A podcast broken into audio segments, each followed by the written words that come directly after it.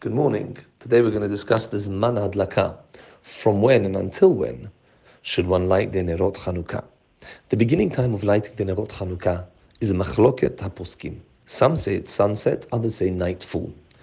The minhag, the custom of most Ashkenazim, is to go with the opinion of sunset. Sfaradim and Hasidim hold that the Zman Hadlaka, the time of lighting, begins at nightfall. Until when can one light? So the Gemara says that one has half an hour to light. It says until people leave the public domain, and people go home. And the Rishonim say that that's half an hour. So from here the halacha comes that one has half an hour to do the Nerot Hanukkah. From sunset or from nightfall, you would have half an hour. Many poskim say that this halacha is not strictly speaking, relevant today. Why should it be different? Nowadays, the custom of most people is to light indoors. And the halacha that the Gemara was talking about, that you only have that half an hour window to light, is talking about a time when people light outside. So once people outside have sort of left the public domain, which was in those times half an hour after sunset or half an hour after nightfall, and then there is no point to light anymore. You've lost the element of hadlaka. You are not lighting for people to see.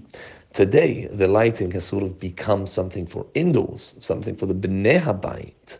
Well, then you have much longer to light. A further argument to support this halakha is that nowadays people are around the streets to a much later time, and therefore that should give us more room for leniency even if we were to be lighting outside, we should still be able to light long after half an hour after sunset or nightfall. So, therefore, based on this idea, one may be lenient at a time of need, at a shat hadchak, and allow themselves to light even after half an hour after nightfall or sunset. However, lechatachila, seeing as some poskim say no, the lechatchila, the initial time for lighting, stays. The Chachamim gave us a time to light, and that was either at sunset or tzeta kochavim, nightfall, for half an hour. That stays despite the fact that nowadays we light indoors. So, to summarize, lechatchila one should light within the half an hour of either sunset or nightfall, depending on their minhag. B'di'avad, if after the fact, or b'shat hadchak, if it's very difficult for someone, then they can follow the lenient approach and say that nowadays we can light even later because we're lighting indoors and therefore there are people still around much later and the pirsum hanes is for those who live in the house. What happens if someone is really late? So somebody comes home, they've been unable to light until then they come home really late at night, 12 at night, 11 at night, um, the, the, the Rosh HaMishpacha, the father of the household, comes home, and no Nerot Hanukkah have been done, but no one's around. Everyone's asleep. So can he, until where do we take this leniency? Do we say that seeing as the people in the household are already asleep, so there's no pirsum hanes to anybody at this point, and the person himself, lighting himself, can't be mefarsem the nes to himself? Or do we say no? One can do the pirsum nisa for themselves. This is a machloket aposkim. The opinion of the Magen Avraham, the Mishnah Berurah, and the Ben Chai is that you need at least two people who are up. And it sounds like, at least from the Ben Chai, that those two people need to be other than the person lighting. So you need three people up, including the person lighting.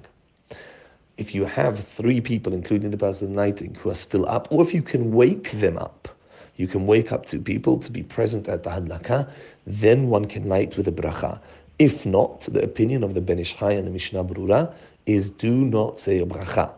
However, Chacham Ovadia, following the Svara of the Chemed Moshe, disagrees with this idea.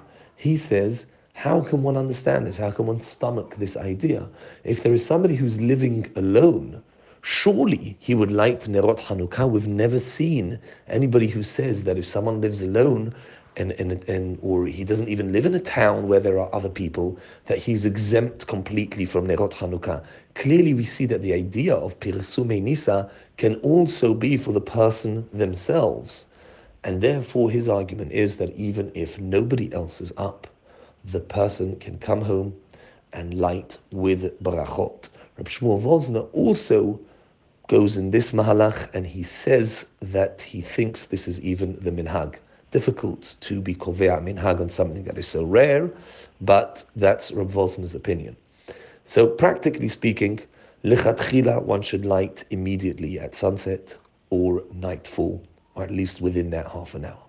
B'di'avad or b'shat hadchak, one can light as late as they come home. However, if there are not two other people up, some say a bracha should not be made, and others say that even then the bracha can be made just for the person who's lighting themselves is good enough to have the pirsumei nisa. Baruch Adonai la'olam, amen va'amen.